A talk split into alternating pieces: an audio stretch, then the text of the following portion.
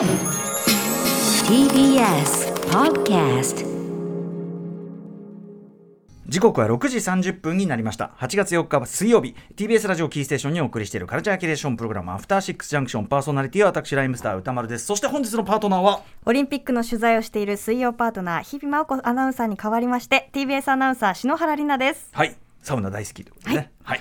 えーということで、えーここからはアフターシックスジャンクション、常日頃紹介しているカルチャーについて、今更聞けない素朴な質問に番組が誇るカルチャー先生たちが答えまくることで、より、こう、なんていうかな、えーついついこう、なんていうか、スルーしていたような本質が浮かび上がってくるというような、夏季講習ウィークをお送りしております。この時間の先生を呼んでみようはい、どうも、こんばんは。脚本家が監督でスクリプトドクターの三宅でございます。はい、よいしょ、三宅さんよろしくお願いします。よろしくお願いします。篠原さん、はじめまして、よろしくお願いします。あ、初めましてか、しのりなさんは、ね。そうなんですそうか、はいそうか、そうか。ね、あの、そうだ、その、三宅さんは別日に、あの、ベスト10をね、あの、2019年度もね、ご発表いただいてって時でしたもんね、そう流れ的にね。そうそうそう。うんいやーということで、そうなんです。いやしのりなさんはもうすごいやっぱりあの聡明な方ですから、うん生徒として最高のあれだと思いますよ。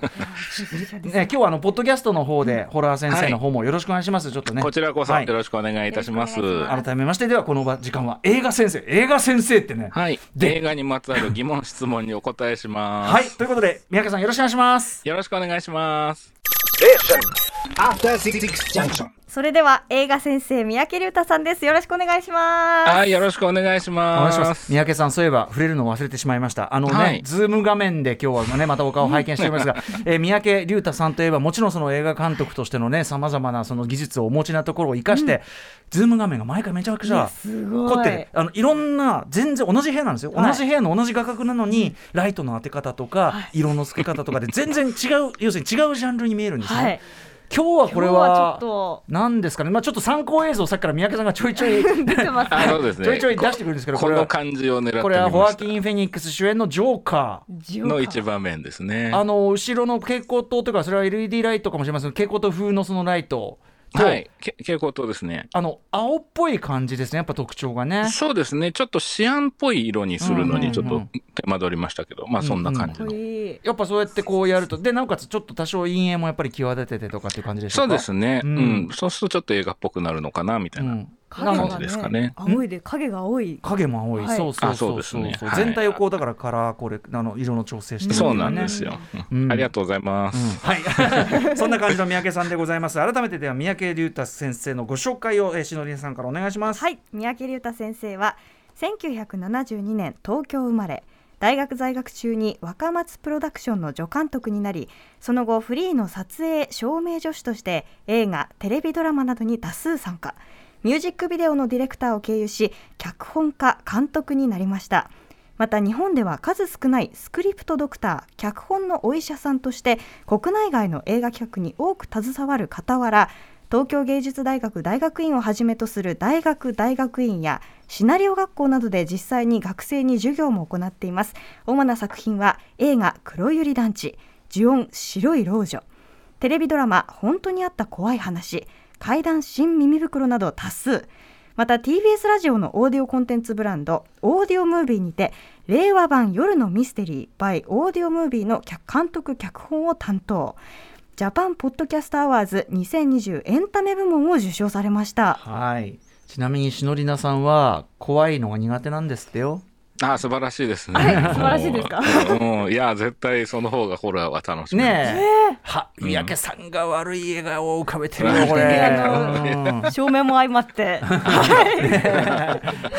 まああのえっ、と本当はね8時台に予定されていたこのホラー先生の授業の方は、授業とかねあの質問と回答の方は、はい。これポッドキャストでねえっ、と金曜日に、ねはい配信されるポッドキャスト別冊アフターシックスジクションに持ち越しとなりまして今回はその映画全般に関するまたいい質問がいっぱい来てるんではい。バンバン行きましょう。バンバン行きましょう、はいまずは最初の質問です。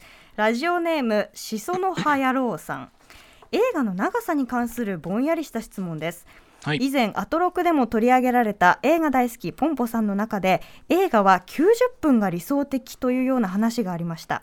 私も常々映画は90分から100分くらいがいいなと思っていましたし自分の周りで日常的に映画を見る人も作品の趣味思考は違っていても同じ考えの人が多いです一方普段映画をあまり見ない人にこの話をすると同じ金額払ってるのに短いともったいないじゃんと短いことを好まないという人もいました。この映画をよく見る人は短い作品を歓迎しがちという傾向はどういった理由なのか自分で考えてもこれだという答えが思いつきませんでした。うん。この理由三宅先生は。これ面白い質問ですよね。あーそっちか。はいなるほどうん。はいはい。あのね、90分っていうのは、その昔、あの、プログラムピクチャーって呼ばれていた、その、なんていうんですかね、帯番組的にこう映画館でね、こう、どんどんどんどんその直営の映画会社の直営の映画館にこう、どんどんどんどん毎週のように、本当にテレビ番組のように作品が供給されてた頃に、うん。まあ、どれも大体90分以下っていう風になって、2本立てとかでね、公開されていたんですよね。うんで、まあ、近年割とその上映時間が少し伸びてくる傾向が、まあ、全体的にありますけど、うん。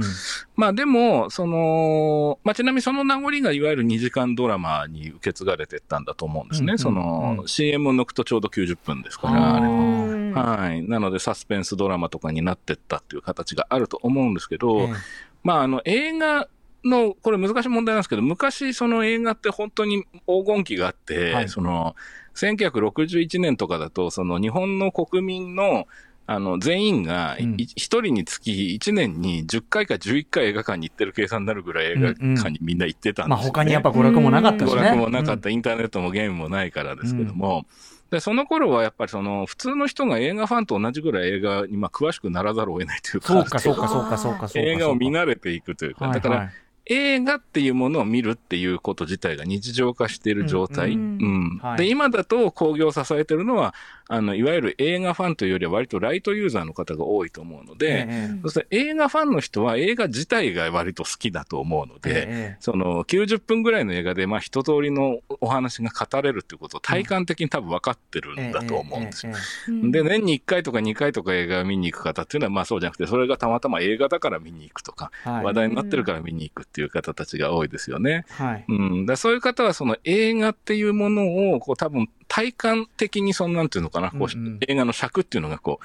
なかなかピンとこないっていう部分もあると思うので、せっかくお金出して見に行くんだったら、ある程度の長さがある方が、はい。ね、あの、電車で行って帰ってっていう時間の、うんうん。をひ引くとね、その、なんかそんなに長い時間楽しめなかったなみたいなうんうん。ことになるのがあんまり面白くないっていう話なのかなと思って聞いてたんですけどね。うん。あとね、あの先ほどおっしゃった最近はその例えばかつてだったら90分に収めていた内容もうん。長くなりがちとおっしゃっているのは、一つにはそういうライトユーザーが多くてやっぱりそのライトユーザーに対して、まあ、こういうサービスもつけますこういうサービスもつけますみたいな作りがふの映画が増えてきたからうん必然長くなるみたいなのもやっぱあるかなって気がするんですけど。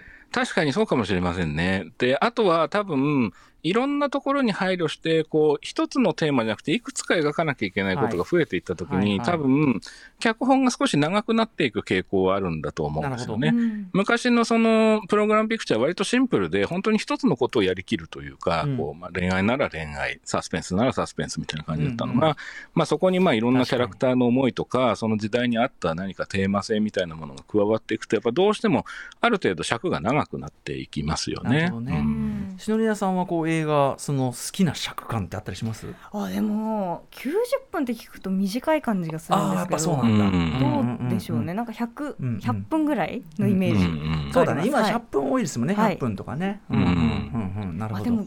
あでも100確かになんかそのもったいないっていう感覚は新鮮ですよね、うんうん。なんか。ね。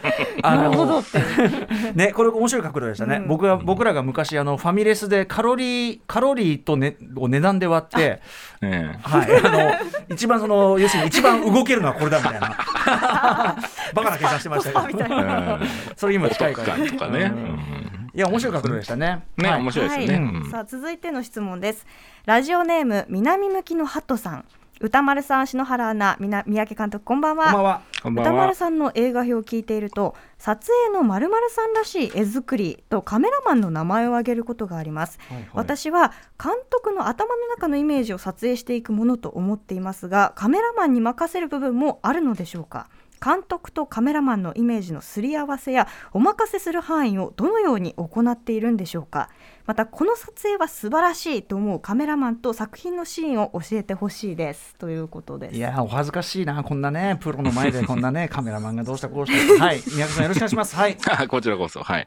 あのーカメラマンとか、まあ、撮影監督と呼ばれている、まあ、照明も担当する、えー人の場合もありますけども、まあ、本当にね、いろんな人と仕事してきましたけど、うん。あのー人によってまちまちだなと思います、スタイルは。うん。その、か監督がし、こう、なんだろうな、1から10まで全部カットを割って、うん。で、その通りに撮っていくっていうことに、まあ、教授があるっていう人もいれば、うんうん。その自分がカット割りを考えたいっていう人もいます。で、はい。そ、そういう方は僕はすごい面白いと思ってるので、えあの、芝居を組んだ後、一回じゃあ、そのどういうふうに割りますっていうふうに、こう逆にええ。アイデアを聞いてみたりもしますね。はい。うん、だから、まあ本当に人によりけりだとは思います。うん。で、うん。まあただその監督が撮りたくないものを勝手にカメラマンが撮るってことも、まあ、まあ、まずないだろうなという気もうんしますし、あの、撮影に、実際にカメラを回す瞬間の前に、あの、段取りって呼ばれてる、その監督が俳優と一緒にこう芝居を作っていく時間っていうのは必ずあるんですね、ええどこの現場でも。えで、その芝居を見て、うカットが割られていくので、基本的にはえ。うんあの、絵コンテがない場合はですけどえも。だから、その、そこの芝居から逸脱したものをカメラマンが撮るってことは、まあ、まずないだろうなと思いますね。ううんん。うんまだ人によるということと、うん。あと、その、おすすめのカメラマンみたいなこともありましたよね、今、なんか、うん。ご質問の中にね、はい。で。僕がね、学生の頃にすごく影響を受けたのは、ネストール・アルメンドロスさんっていう、その、はい。あの、トリュフォーの映画をずっとやってた人で、で、うんうん。はい。その後アメリカに行って、あの、天国の日々っていう映画を、あの、テレンス・マリックっていう人の、テレンスマリックはい、で、これはものすごいもう、あの、テープが擦り切れるぐらい見ましたね。はい。綺麗な映画だもんな。綺麗な映画ですね。うんうんうんで、何が素晴らしいかというと、その、その天国の日々に関してはそうなんですけども、基本的に人工的なライトをほとんど使ってなくて、うん。その太陽光が、その、例えばこの時間だとこの窓からこのぐらい差すとか、うん。あの、太陽が沈んでから真っ暗になるまでの15分ぐらいがこう、あの、空がうっすら青く見える時間でそこだけ撮るとか、はいそういうふうにこう、に、なんていうのかな、こう、太陽っていうものを、うん。とこう、なんていうのかな、こう、向き合いながら撮影してるんですよね。それって結局学生の頃にお金があんまりなくて、高級な照明の機材とか使えない時にも、はい。ものすごい参考になるっていうので、はいはい。あの、繰り返し繰り返し見たっていうのはありましたね。天国の日々がまずはねありました。あと、はい。モノクロの作品を撮ってた時期もあったんですけど、個人的に。で、うんうん。その時によく参考にしてたのは、はい。あの、狩人の夜っていう映画があって、はい、あ今回まさにあれでも引用されてましたよ。あのプロミシング・ヤング・ウーマンでも。あー狩人の夜の場面が出てくる。はい。マジか。うんうん。えっと、スタンリー・コルテスさんっていう撮影監督の方なんですけど、はい。はい。あの、黒と白の、まあ、陰影もすごいですし、はい。その、あの、ろうそくの光という低の明かりが、うんうん。こう、あ雨網戸に当たってね、その向こうの外の風景がまあ見えない夜の場面で、でもろうそくをふっとかき消すと外が見えるみたいなね、ええ。まあ、ものすごい美しいはい。シーンがあるんですけどね、そそういうとこはやっぱりすごく、まあ、なんとかして真似しようとしたりしてましたね。なるほどねあのそうなんですよ、プロミシング・ヤング・マンで、あの白黒の映画見てるとこが出てくると思うんだけど、あ,、れが狩人の、まさに三宅さんがおっしゃってた映画なんですよ。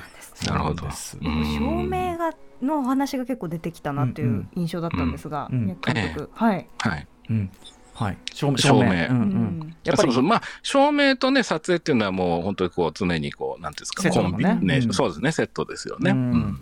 最近だとね、あとやっぱロスターかんスター撮影監督としてはロジャー・ディーキンスとかね、いますからね、ロジャー・ディーキンスなんか、いよいよロジャー・ディーキンスが撮ってるならって名前で見る人っていうか、結構。ありますね。の人じゃないかなって気がしますね。あの、僕からもおすすめはプリズナーズというね、あれでロジャーディーキンスが撮ってるんですけど、それええでクライマックスっていうか、あれであの雨がものすごく降ってるところを、うん。パトライトがこうですね、赤青でこう点滅してるので、雨がこっちにこう、うん。なんていうかな、来る様をうんパトライトでこう点滅するんで、まるで2001年宇宙のためのスターゲートみたいに見えるっていうかうん、凄まじい映画と出ててですね、ちょっと見たことないような、なんかそんなあたりとかも。ね、はいロジャー・ディーキンスは本当にファンが多いですよね。あと、うんヤヌカミとかね。はい、ヤヌス・カミンスキーがね。えーはいヤヌカミとか言ってまた略しちゃいけない。うんヤヌカミ。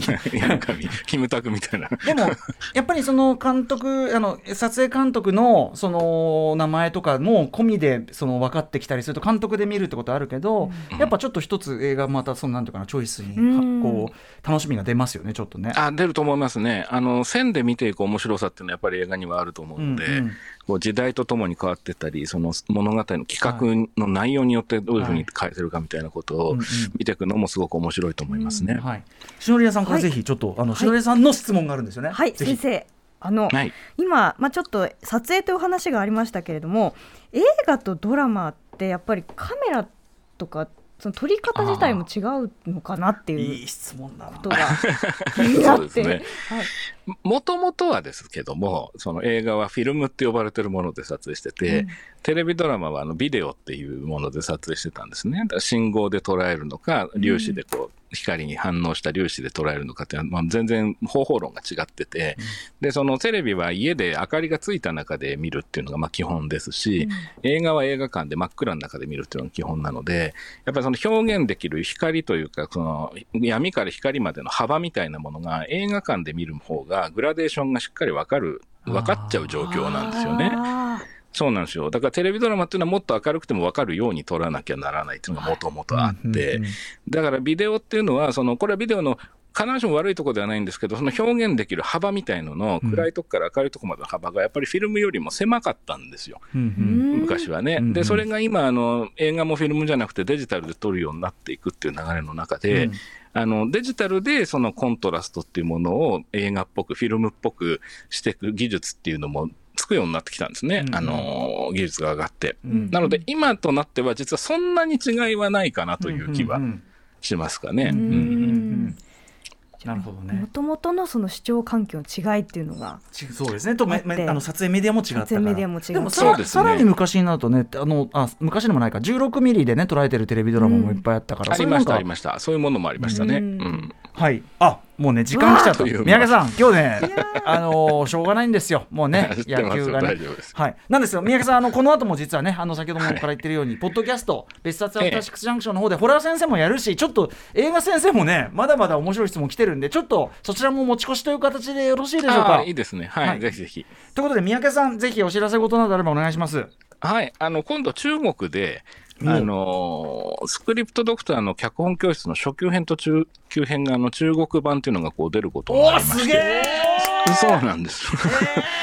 なので、いや、もうタマフルなくしてこの本なしなので、あーすごいそうなんです。だから、こう、中国のね、うんあのー、脚本家志望者の方とかね、はい楽しんでいただけたら嬉しいなと思ってます。すごい世界に羽ばたいてる三宅さんはい ありがとうございます。はあの素晴らしい本なのでもちろんねあのオリジナルの日本語版も名著なのでもし今日あの初めてね聞かれてるような方で三宅龍太さんご著書ね読んだことないという方はこれスクリプトドクターの、えー、あれ？スクリプトドクターの脚本脚教室。本脚本教室という。おー。2冊出てますからね初級編中級編、どちらも。あの映画の話だけじゃなくて結構生きる上での考え方というか、心持ちというのかな、そういうようなところでも本当にこうフィードバックされる素晴らしい本なので、私からもお勧めしておきたいと思います。ありがとうございます。ということで、えーね、改めまして三宅さんあのポッドキャストの方もよろしくお願いします。はい、よろしくお願いします。はありがとうございました。ありがとうございましたバチャー先生夏期講習ウィーク映画先生三宅先生でした。